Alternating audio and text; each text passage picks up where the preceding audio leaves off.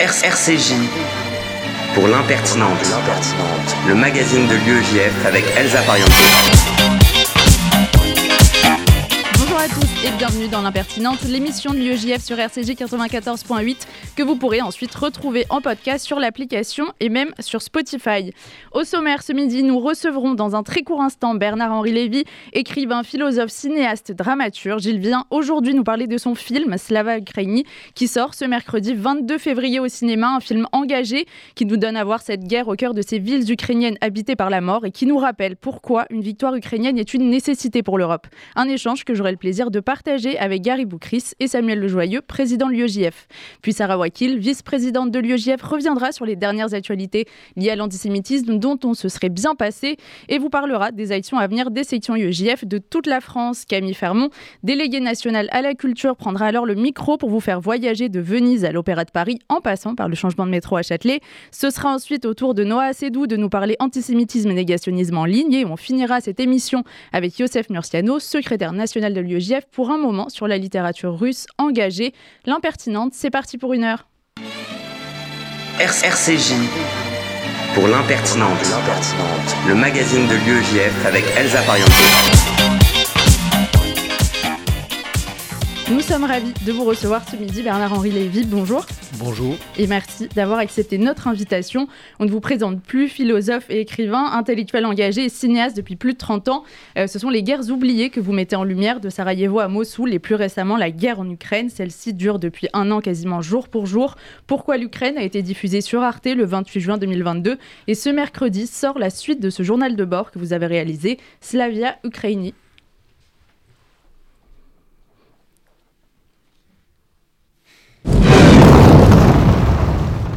C'est le 3 000e missile tiré sur l'Ukraine depuis le 24 février.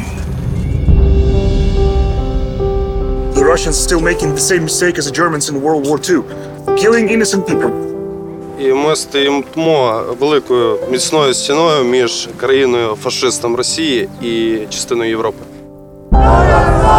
Nous n'avons besoin ni d'hommes ni de courage, mais de canons. Слава Україні! Нашим солдатам слава, слава, слава!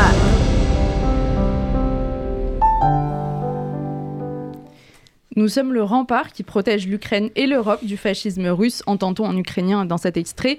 C'est aussi pour nous protéger que les Ukrainiens se battent aujourd'hui. Bernard-Henri Lévy, en tout cas, vous parlez d'une guerre de civilisation. Oui. Poutine parle d'une guerre de civilisation. C'est lui qui a lancé le terme et qui a déclaré cette guerre. Guerre de civilisation contre la civilisation occidentale, contre ses valeurs, contre la démocratie. C'est dans ce sens-là. On vous voit dans ce film au cœur de la diplomatie, avec les rencontres que vous favorisez, avec l'affaire des canons français César qui devait être livrés au Danemark et dont une partie sera finalement livrée à l'Ukraine. Ça avait été le cas aussi lorsque François Mitterrand a reconnu que c'est à la suite d'un échange avec vous qui s'était rendu à Sarajevo. Est-ce que c'est important pour vous d'avoir ce rôle de médiateur, de permettre à ces sujets d'émerger sur la scène politique française et internationale ?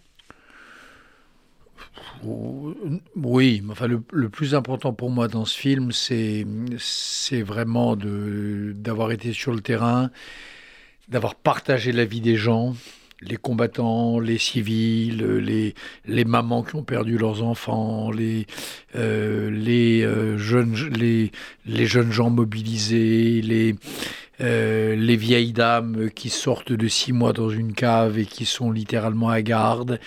Et puis les héros de l'Ukraine, quoi. Moi, l'essentiel dans ce film-ci, c'est ça. C'est les gens, c'est les visages, c'est les corps. Et c'est d'avoir pris le temps. Hein. Je traîne mes guêtres en Ukraine avec mes camarades depuis presque un an, au fond, depuis le début de la guerre. On a fait 2 films, ça c'est le second, celui qui sort là aujourd'hui, dans 2 jours.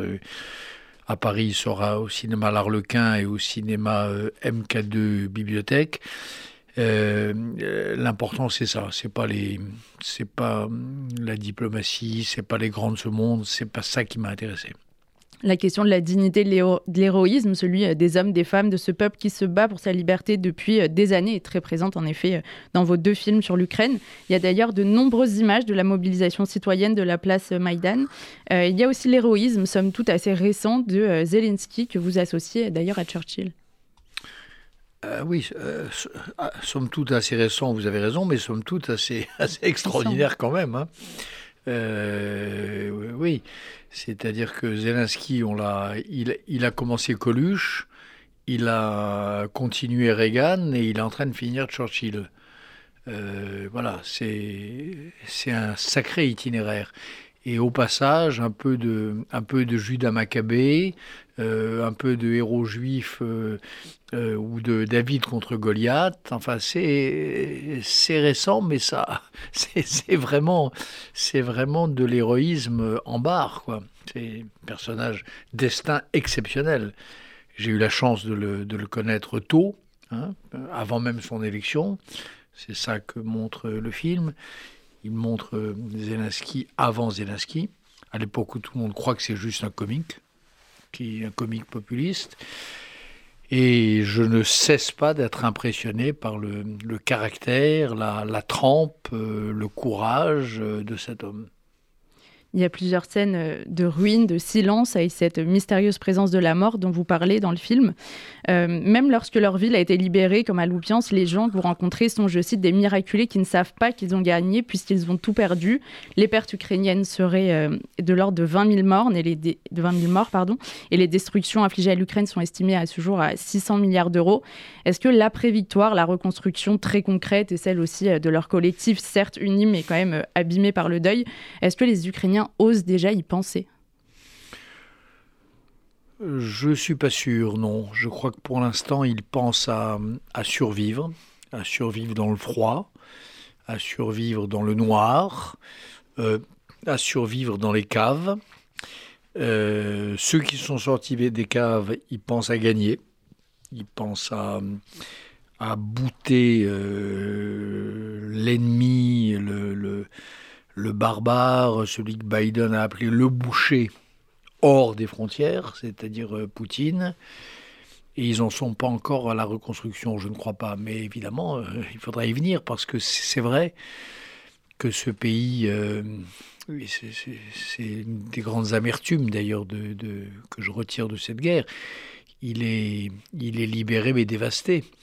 Ces villes que je traverse, elles sont libres, mais vides.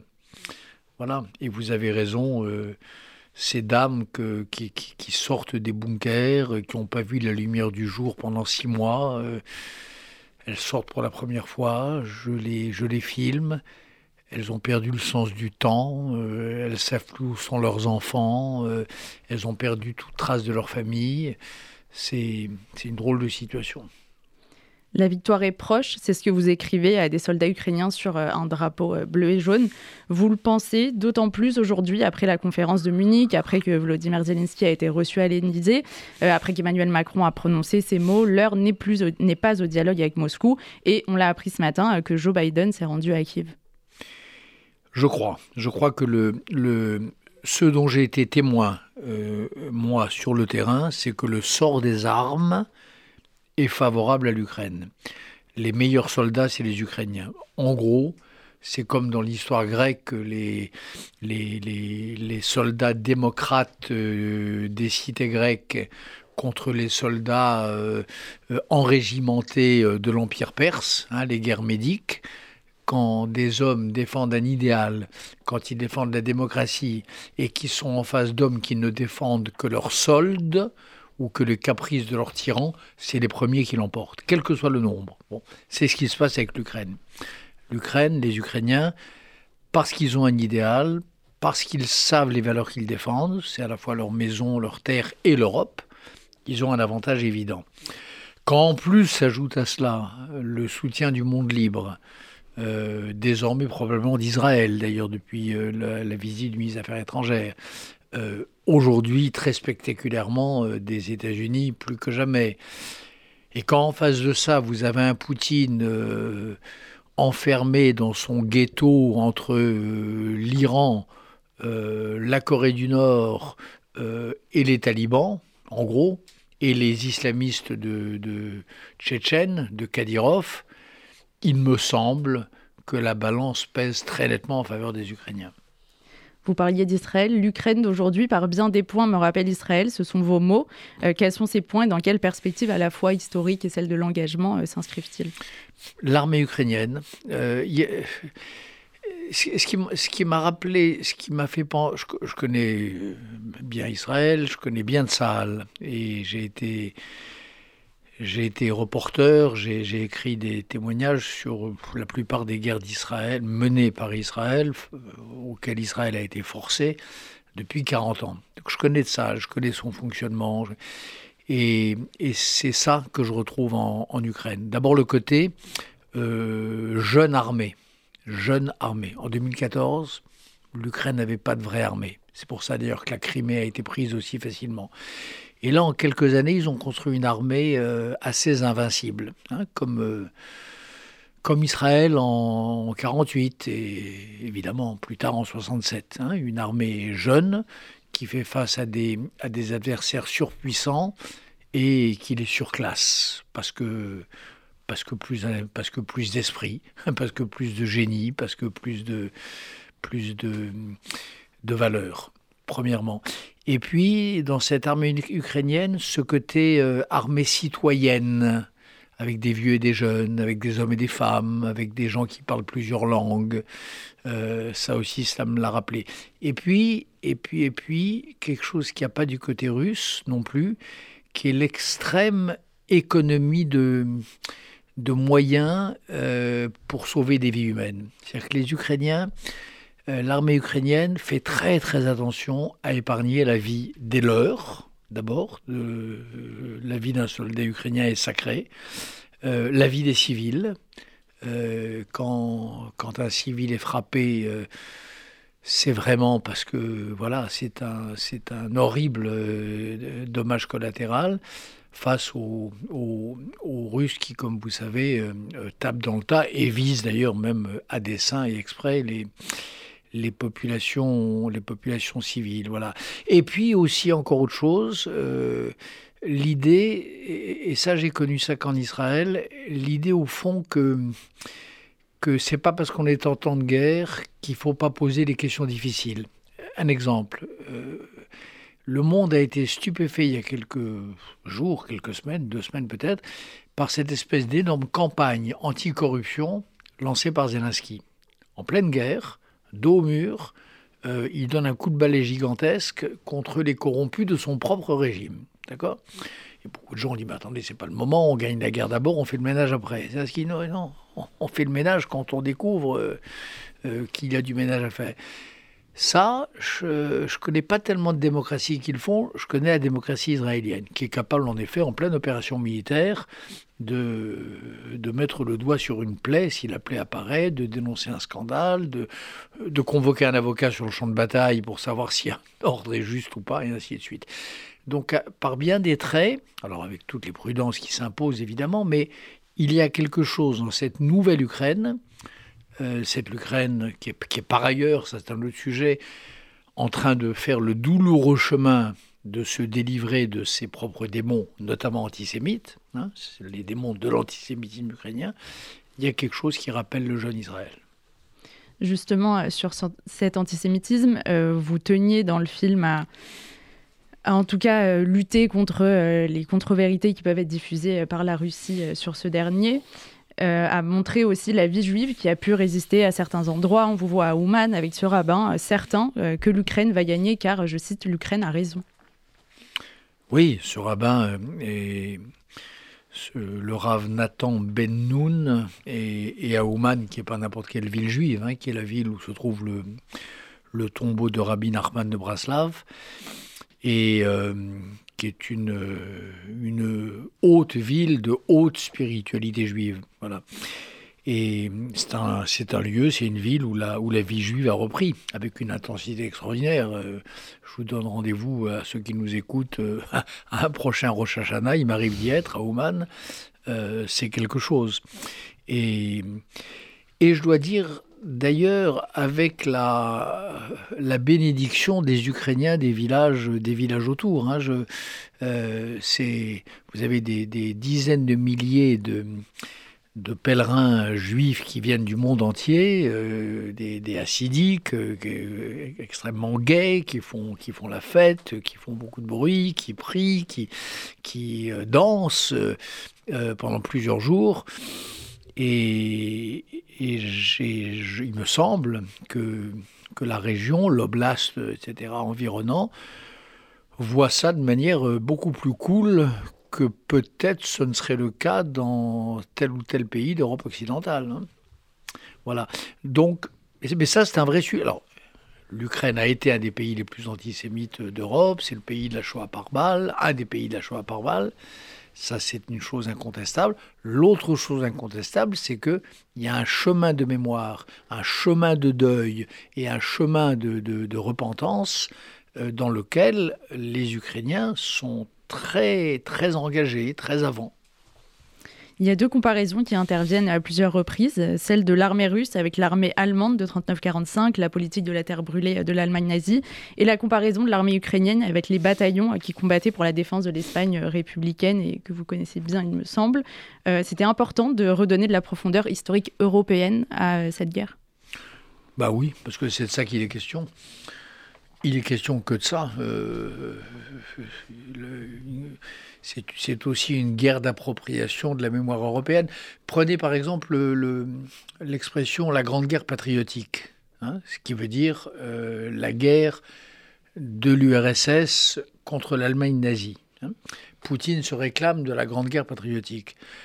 Moi, il me semble, après un an à faire des allées et venues sur le terrain, que les héritiers de la grande guerre patriotique, c'est-à-dire les vrais patriotes et les vrais antinazis aujourd'hui, ce sont les Ukrainiens. C'est pas les Russes, c'est pas les Poutiniens. Et c'est important de le dire, c'est important de rendre cette justice-là. Ce qu'il y aura dit dans ce film, c'est, vous l'avez dit, la fraternité, la proximité que vous avez vous-même avec les soldats, les civils, les politiques devenus chefs de guerre. C'est aussi la force de vie qui anime les Ukrainiens et leur respect également pour les morts, au moment où on pouvait aussi découvrir des charniers comme à Boutcha notamment. C'était important aussi pour vous de créer, en tout cas de mettre en avant cette question du lien à l'autre et qu'elle nous parvienne en France à ce moment précis de la guerre. C'est important, oui, c'est important. Moi, je crois à la fraternité. Je crois que les hommes, les humains, doivent pas être des loups pour les autres humains. Et c'est vrai que j'ai été témoin et j'ai filmé de belles scènes de fraternité. Et j'ai été moi-même, j'ai noué avec ces soldats ukrainiens dans les tranchées, sur les premières lignes, un beau lien de camaraderie et qui me manque d'ailleurs quand je suis de retour à Paris, qui pourrait me manquer d'ailleurs de nouveau assez vite, on va voir. En studio avec nous, Gary Boukris, militant de l'UEJF. Bonjour Gary. Bonjour Elsa. Tu avais une question à poser à Bernard-Henri Lévy. Ah oui, alors du coup j'ai pu voir votre film aux universités d'hiver de l'UEJF qui se tenait au Maroc. Rapproché du micro quand même. Donc votre film Slava Ukraini, donc en avant-première en quelque sorte, puisque vous nous aviez dit à l'époque que c'était encore en période de montage. Je me rappelle avoir aimé le film à travers les passages émouvants autour des civils, ces hommes et femmes, parfois qui sortaient des ruines à peine. Vous avez parlé d'une femme qui sortait d'une cave, et c'était une des scènes les plus émouvantes pour moi. Et donc j'ai trouvé que c'était une nouvelle façon de voir cette guerre, parce qu'il change un peu des images qu'on voyait à la télévision qui montraient plus le front ou plus les soldats. Et donc ma question portait sur pourquoi insister autant sur cette seconde ligne, sur ces hommes et femmes, ces héros du quotidien, et comment filmer sans que ça devienne d'une passionnelle morbide, de voir leur attrait quotidien Ah ben je crois que c'est pas morbide, non. Le film n'est pas morbide. Il y a des scènes de mort évidemment. Il y a les morts de Boutcha, le charnier de Boutcha au début de la guerre. Il y a les images du charnier, mais sans les corps, d'Izium, qu'on a été, je crois, les premiers à filmer. Et puis, j'espère qu'il y a un souffle de vie, un souffle même d'espoir, enfin, qui parcourt ces scènes de désolation. C'est ça que j'ai voulu. Et j'ai voulu filmer les deux. J'ai voulu filmer les héros, c'est-à-dire les soldats, et les héros du quotidien, c'est-à-dire ces femmes et ces hommes dont la survie est un acte d'héroïsme quotidien. J'ai voulu filmer les deux. Merci. Également avec nous Samuel Lejoyeux, président de l'UEJF. Bonjour Samuel. Bonjour Elsa. Après plusieurs actions de l'UEJF pour l'Ukraine et une rencontre marquante avec Bernard-Henri Lévy lors des universités d'hiver, tu avais quelques mots à nous communiquer ce midi. Exactement, quelques mots. D'abord, pour vous remercier, cher Bernard-Henri Lévy, à plusieurs titres, vous remercier pour votre film déjà, vous remercier d'être ici avec nous, de nous avoir permis de faire cette avant-première de votre film également. Pour moi, c'est important, ce lien, ce partenariat, si on peut dire, qui unit... qui vous unit à l'UEJF, parce que je crois que nous défendons à l'UEJF une certaine vision finalement d'une parole juive universaliste. Ça, c'est un peu l'étiquette, mais dans le concret, c'est cette croyance, finalement, ce pari que l'on fait, que l'on peut tout à fait rester pleinement juif, avoir une parole qui reste pleinement juive, et pourtant... parler, se mobiliser pleinement, totalement, sur des sujets qui, a priori, dépasseraient les simples intérêts du peuple juif. C'est une sorte d'application, sans doute, en tout cas à mon sens, c'est comme ça que je le vois pour ce qui concerne l'UEJF, du hors-la Goïm, et je pense que ça manque aujourd'hui. On a l'impression qu'aujourd'hui, une parole juive, c'est une parole qui défend les intérêts des juifs, qui ne parle que des juifs.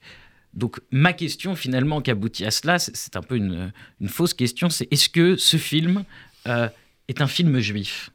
Ah oui, je crois qu'il est... Bien sûr, je crois que c'est un film juif, comme était un livre juif, L'esprit du judaïsme, dont le personnage principal était Jonas, c'est-à-dire le seul prophète biblique qui va à Ninive, qui prophétise pas dans le royaume d'Israël, mais dont la prophétie va s'exercer à Ninive. C'était, pour moi, Jonas est le personnage le plus énigmatique et celui dont je me sens le plus proche du corpus prophétique, et je lui ai consacré un livre. Donc ce film, il est juif comme l'esprit du judaïsme était juif. Et la question, être juif, c'est pas défendre les intérêts des juifs ou ne pas les défendre. Moi, je défends les intérêts des juifs. Avant tout d'ailleurs, et je suis au premier rang dès qu'Israël est menacé, dès qu'il y a une ombre qui pèse sur la communauté juive française ou ailleurs, je suis au premier rang. Mais aussi important, défendre les valeurs juives, défendre le génie du judaïsme, ce qui est vraiment propre au judaïsme. Et le génie du judaïsme, c'est pas un rapport à soi, c'est un rapport à l'autre. Relisez Lévinas, relisez Rosenzweig, relisez Martine Buber, et vous verrez que être juif, c'est avoir un certain type de rapport à l'autre que soi. Voilà, c'est ça le cœur. Alors, il faut aussi s'occuper de soi, mais il faut aussi, comme disait Emmanuel Lévinas, s'expatrier de soi, se faire l'hôte de l'autre. Voilà.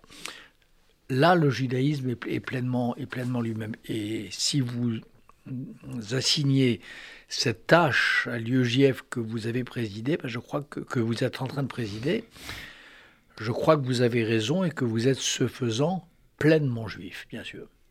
Merci. Pour finir, il nous reste 2 minutes. Pour moi, la Russie n'est pas un ennemi, mais un partenaire. Je cite, ce sont des propos qu'a pu tenir Jean-Luc Mélenchon, parmi d'autres, bien que condamnant au final l'invasion de l'Ukraine par la Russie. Il a pu, il n'est pas le seul, parfois mobiliser tout un champ lexical de la vexation. Est-ce que votre film, c'est pas aussi un outil de réponse à toutes ces considérations-là dans la guerre des mots, entre guillemets, pour l'Ukraine en France aujourd'hui ? Bah oui, c'est un film qui essaie de remettre les pendules à l'heure. C'est pas Mélenchon qui décide si Poutine est son ennemi ou pas. C'est Poutine qui a déclaré que nous sommes ses ennemis. Poutine nous a déclaré la guerre. Poutine nous a dit qu'il nous haïssait. Poutine a dit que l'Europe était satanique. Le grand rabbin de Moscou recommande aux Juifs russes de quitter la Russie dans les plus brefs délais, parce qu'une vague d'antisémitisme sans précédent est en train d'y déferler. Parce que quand il y a la révolution du Maïdan, les médias russes disent que c'est une conspiration juive. Parce que quand Zelensky est élu, on dit que Hitler aussi avait du sang juif. Et c'est ça la Russie d'aujourd'hui. Et le grand rabbin de Moscou ou de Russie, je ne sais plus, demande aux siens de s'en aller sans délai. Donc cette Russie-là, elle m'a désigné comme son ennemi, moi et vous, à tous les titres. Parce qu'on est juif, parce qu'on est français, parce qu'on est européen et parce qu'on croit aux valeurs de la liberté et de la démocratie. Que Mélenchon le veuille ou non. Alors il a le droit de s'égarer, c'est pas la première fois qu'il s'égare. Mais voilà, c'est son problème. Mais que ceux qui nous écoutent le sachent bien, nous avons été désignés comme l'ennemi avec un grand E, par la Russie poutinienne et par le peuple qui pour l'instant est rangé derrière elle. Un immense merci d'avoir été avec nous ce midi, Bernard-Henri Lévy. Le film que vous ne devez pas manquer d'aller voir, c'est Slava Ukraini de Bernard-Henri Lévy et il sort ce mercredi après-demain en salle. À Paris, il sort à l'Arlequin et à MK2 Bibliothèque. On y sera. Merci beaucoup et on se retrouve pour la suite de l'émission après un peu de musique.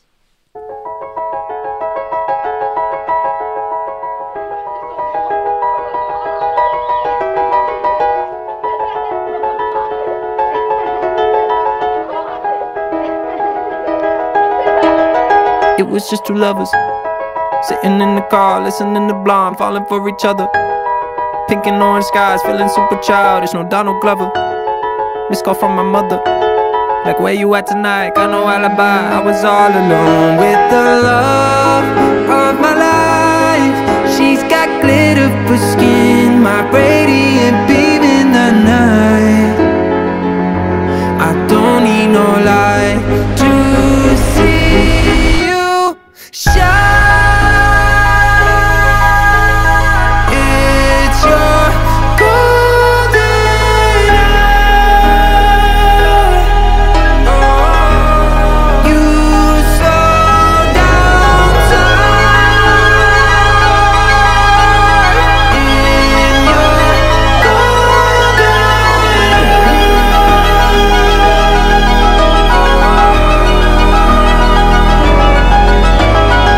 We're just two lovers, feet up on the dash, driving nowhere fast, burning through the summer. Radio on blast, make the moment last. She got solar power, minutes feel like hours. She knew she was the baddest. Can you even imagine falling like I did for the love of my life? She's got glow on her face, a glorious look in her eyes. My angel of light. I was all alone with the love of my life. She's got glitter for skin, my radiant beam in the night. I don't need no light to see you shine.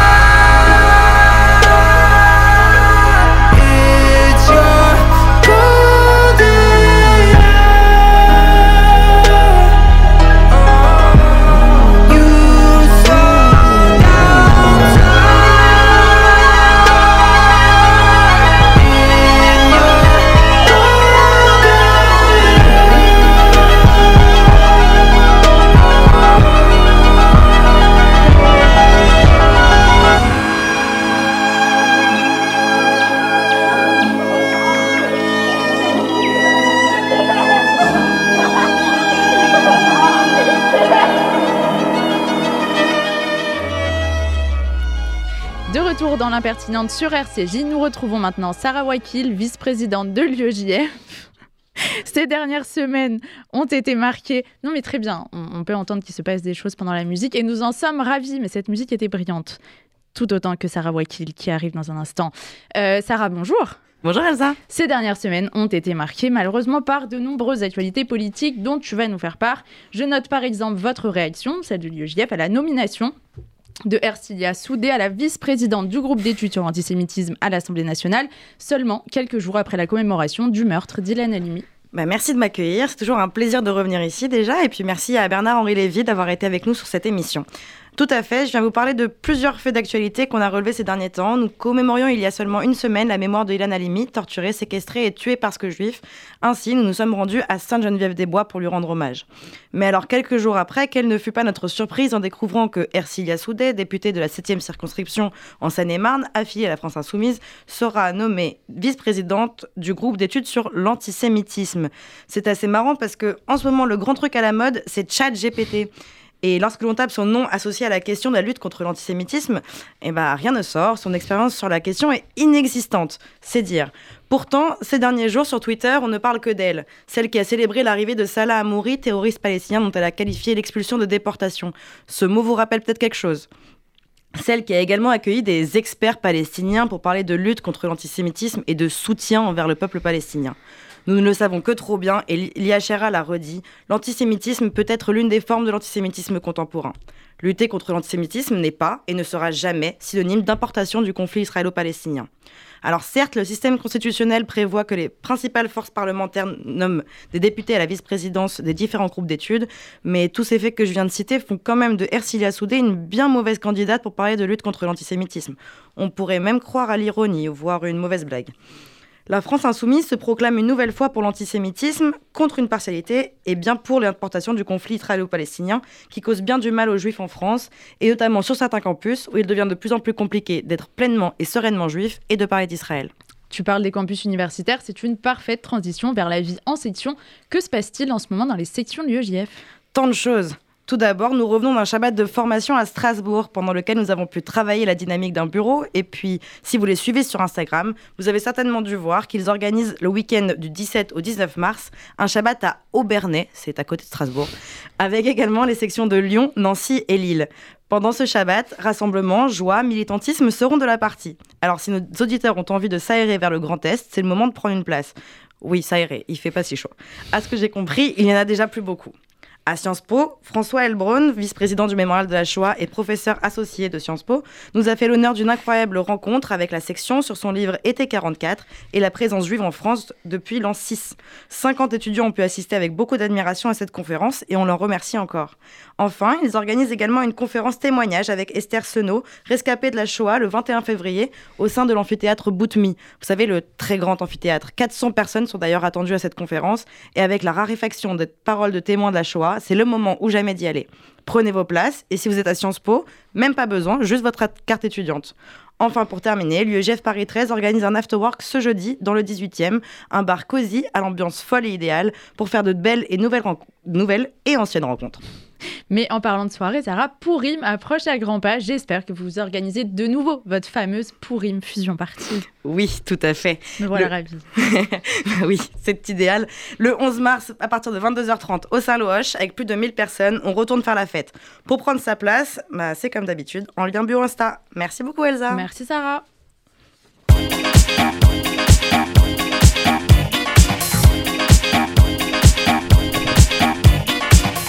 Salut Camille. Salut. Aujourd'hui, tu vas nous parler de tendances et puis ça te ressemble beaucoup de toute façon. Et oui, d'une tendance remise au goût du jour par nos Instagrammeurs, Joubeuse, La Ravaya, oui, on vous a vu partir à Venise et j'en passe, mais toujours en vous parlant de culture. Donc on est en période hivernale, entre Chandeleur et Mardi Gras, généralement, que se passe-t-il à cette période de l'année ? Le carnaval, évidemment. Exactement. D'un point de vue historique, les origines de cette fête remonteraient à l'Antiquité, dès le IIe siècle avant Jésus-Christ. Babylone consacrait 5 jours de festivités en l'honneur de la déesse Anaïtis, afin de célébrer le début du printemps et le renouveau de la nature. Donc pendant cette période, les rôles étaient inversés, les esclaves prenaient la place de leurs maîtres, les déguisements et les masques visaient alors à se moquer des dirigeants ou de ses aînés, tout en masquant son vrai visage, afin de ne pas être reconnu et ne pas craindre les représailles, ce que je peux comprendre. Les Grecs, eux, voulaient cette célébration au dieu de la fécondité, du vin et de la végétation. J'ai donné Dionysos, Rome organisait les Saturnales, de grandes festivités marquées par l'inversion des rôles en l'honneur du dieu de l'agriculture et du Saturne. Alors qu'au Moyen-Âge, l'Église, d'abord opposée à ces festivités, héritée des traditions païennes, finit par se les approprier, et dès le 8e siècle, le temps du carême, on rappelle, jeûne de 40 jours, et la fête de Pâques sont instaurés dans les mœurs. Le carnaval précède alors le carême, carnez les variés les vamèmes, donc ça veut dire enlève la chair, c'est la dernière fête avant une période d'abstinence et de cuisine maigre qui justifie donc tous les débordements. Donc très différent de chez nous, puisque nous, on mange à chaque fête. Un temps de relâchement est alors nécessaire à l'époque afin d'éviter les mouvements de révolte et la tradition s'est perpétuée jusqu'à aujourd'hui. Donc en tout état de cause, certaines représentations sont d'ailleurs de véritables institutions à travers le monde, à l'instar du carnaval de Rio, de Venise ou encore de Nice. Et comme on est français et qu'on adore le Made in France, enfin quand ça coûte pas un bras, on peut parler de la spécificité du carnaval de Nice. Non seulement ils ont une parade carnavalesque classique, mais ils ont aussi ce qu'on appelle la bataille des fleurs. Donc non, ce n'est pas une guerre des étoiles de la paix, c'est un défilé de chars entièrement fleuri qui illustre un thème allégorique, des mannequins lancent au public des bouquets de fleurs, la décoration est faite à la main à l'aide de pétales de milliers de fleurs, collées un à un dans la nuit et la matinée qui précède chaque bataille, et pour l'avoir fait pendant ces 2 jours, je peux vous assurer que le travail est épuisant. Mais qui a donc eu cette idée haute en couleur ? Alors c'est Alphonse Karr qui est à l'origine de la première bataille des fleurs en 1876. C'est un écrivain français d'origine allemande, passionné par les fleurs, donc chacun ses passions, et résident à Nice, souhaitant un spectacle où les gens pourraient se jeter d'odorants bouquets au visage. Sympa. Et sinon, à part le carnaval, est-ce qu'il y a d'autres sujets ? Alors oui, Elsa, restons dans le carnaval. Le salon de l'agriculture est de retour. Ah, je rigole, bien évidemment. Du 25 février au 5 mars pour une 59e édition. Ovalie sera l'égérie de 2023, avec sa robe en acajou, ses poils longs frisés et ses majestueuses cornes en forme de lyre. Donc second sujet, et là ce n'est pas un carnaval mais une mascarade, je dirais Émilie in Paris. Beaucoup de Parisiens se plaignent de la vision biaisée de cette pauvre Émilie, vivant à la parisienne, des rues propres, pas de bouchons, ni de circulation, pas de métro. Le quotidien de notre jolie expatriée ne ressemble en rien au quotidien des Parisiens. Donc dans le Paris rêvé d'Émilie, le McDo des Champs ressemblerait presque à une cantine présidentielle. Nous rêverons parfois de voir Émilie se taper les vraies galères d'un Parisien.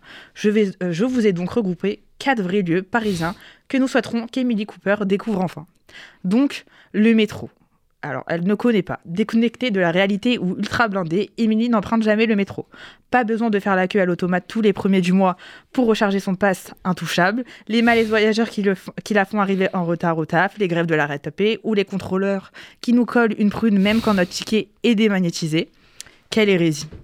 Émilie au supermarché. En 3 saisons, nous n'avons jamais aperçu Émilie dans aucune file d'attente. Mais alors comment c'est possible ?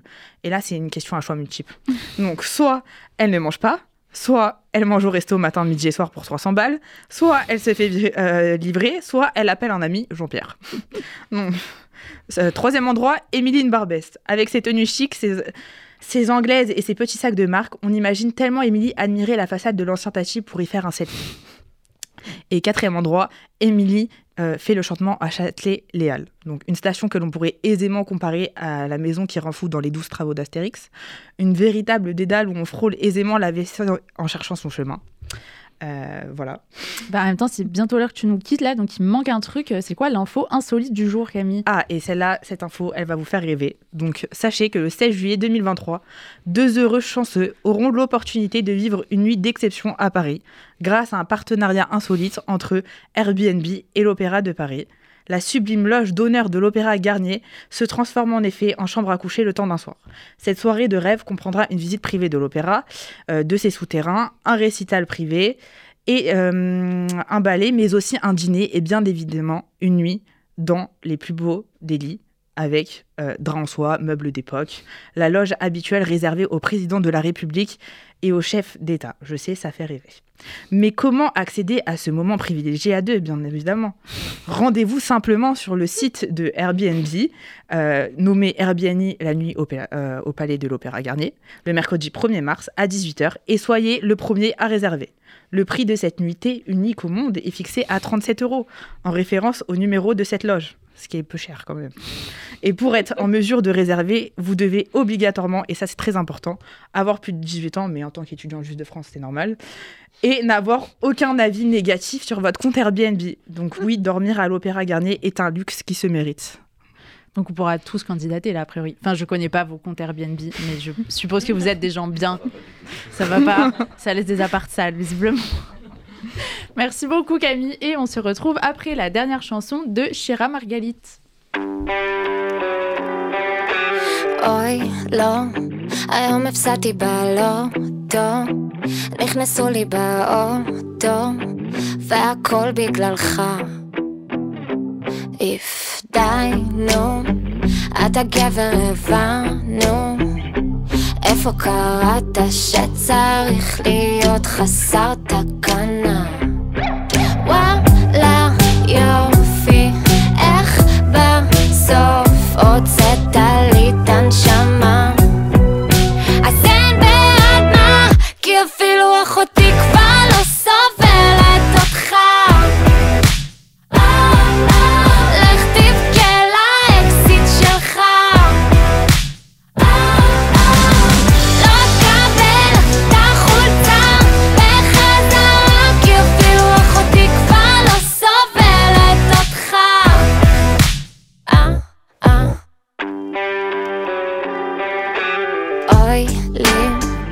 שקרן פתולוגים, גם 40 פסיכולוגים לא יצליחו לעזור. אל תספר לי שהיית מבולבל, תבזבז עליי את הדמעות חבל, לא תדע עם מי אני אז אל תשאל, איבדת את הזכות הזאת מזמן. וואלה יופי, איך בסוף הוצאת לי את הנשמה. אחותי כבר לא סובלת אותך, לך תבכה לאקסיט שלך, לא תקבל את החולצה בחזרה, כי אפילו אחותי כבר לא סובלת אותך. סוף סוף לא תתקן איתה עברית, תזייף במכונית, איזה בן אדם מדליק את המעברר במעלית, לא תגנוב לי את הכרית, לא תחשוב שלא ראיתי כשהלכתי לשלם התחלת עם המלצרית, לא תקרא לי בכיינית, חלשה ושקרנית, לא תגיד שבשירים שלי אין שום דבר קליט, לא תהרוס לי את החיים, את האיפור על הפנים, איך תספר לאחותך שאפילו אחותי כבר לא סובלת אותך.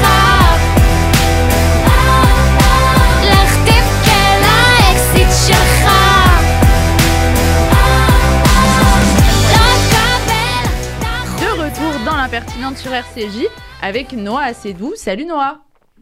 Salut. Alors tu as décidé de nous parler aujourd'hui de l'antisémitisme et du négationnisme en ligne à l'occasion de la journée internationale dédiée à la mémoire des victimes de l'Holocauste le 27 janvier. L'UNESCO a appelé les réseaux sociaux à redoubler d'efforts pour lutter contre l'antisémitisme, la négation et la déformation de la Shoah.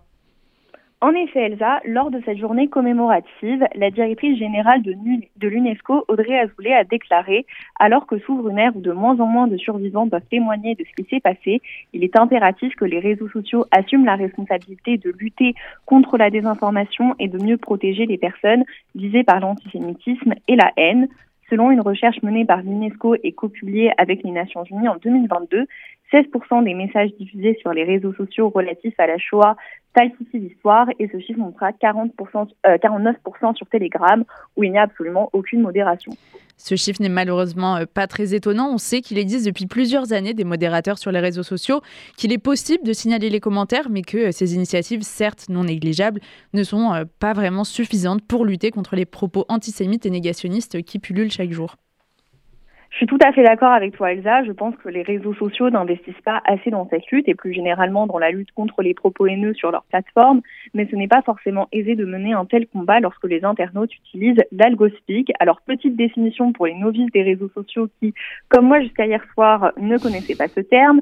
L'algospeak, c'est tout simplement le fait d'utiliser certains mots ou expressions pour éviter de se faire censurer par les réseaux sociaux.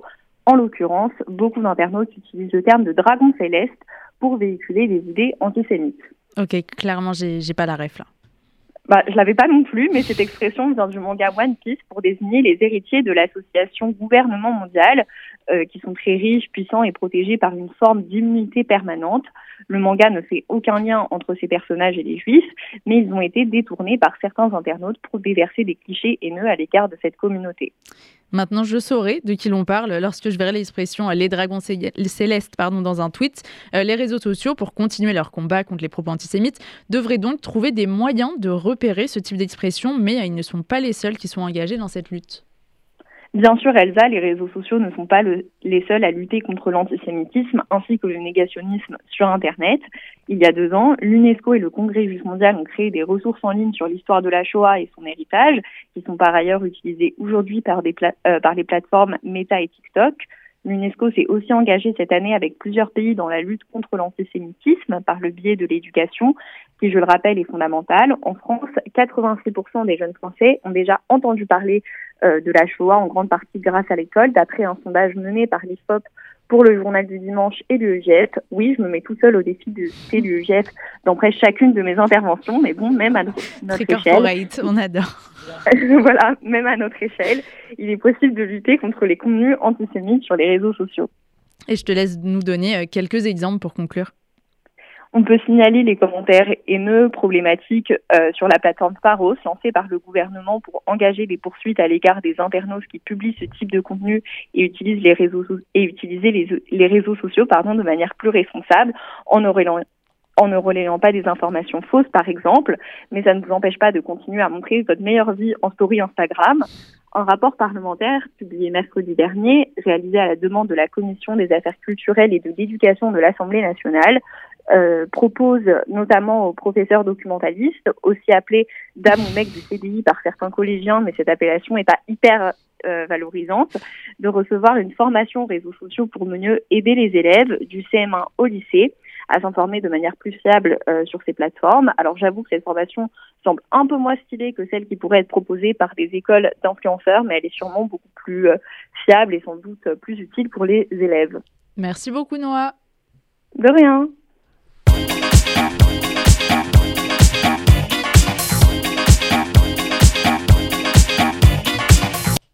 Et on retrouve tout de suite Yosef Murciano. Salut Yosef. Salut.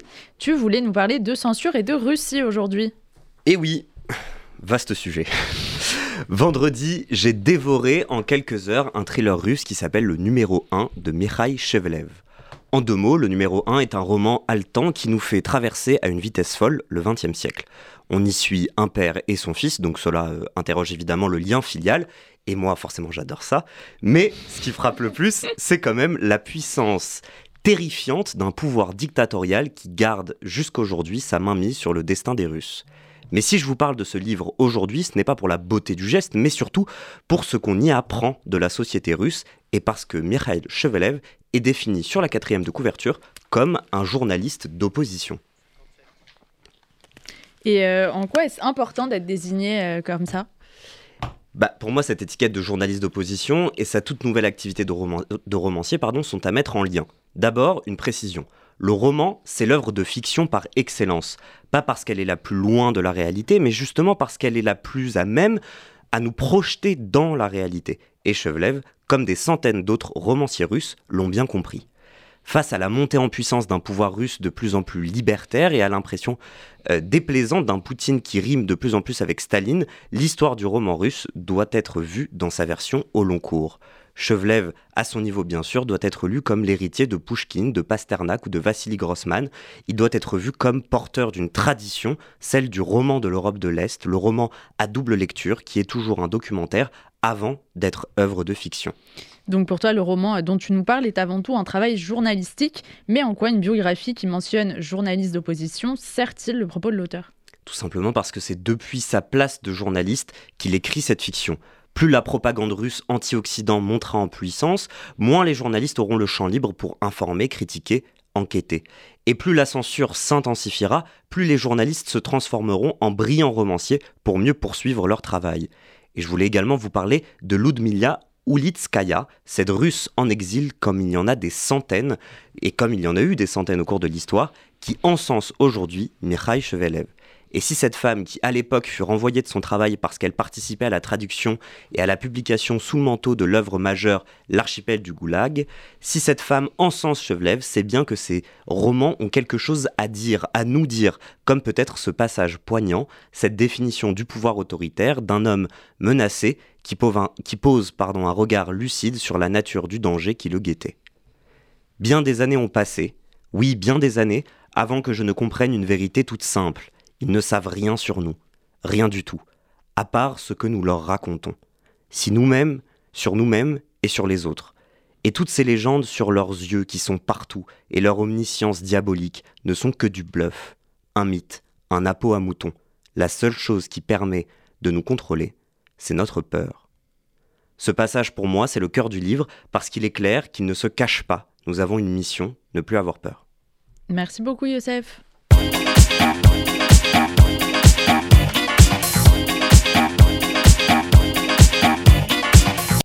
L'impertinente RCJ 94.8, c'est maintenant l'heure de se quitter. C'était un vrai plaisir de se retrouver, de partager cette émission avec vous.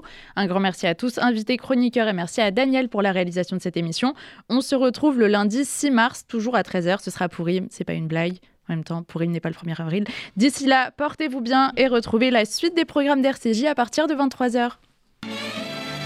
RCJ pour l'impertinente, le magazine de l'UEJF avec Elsa Pariente.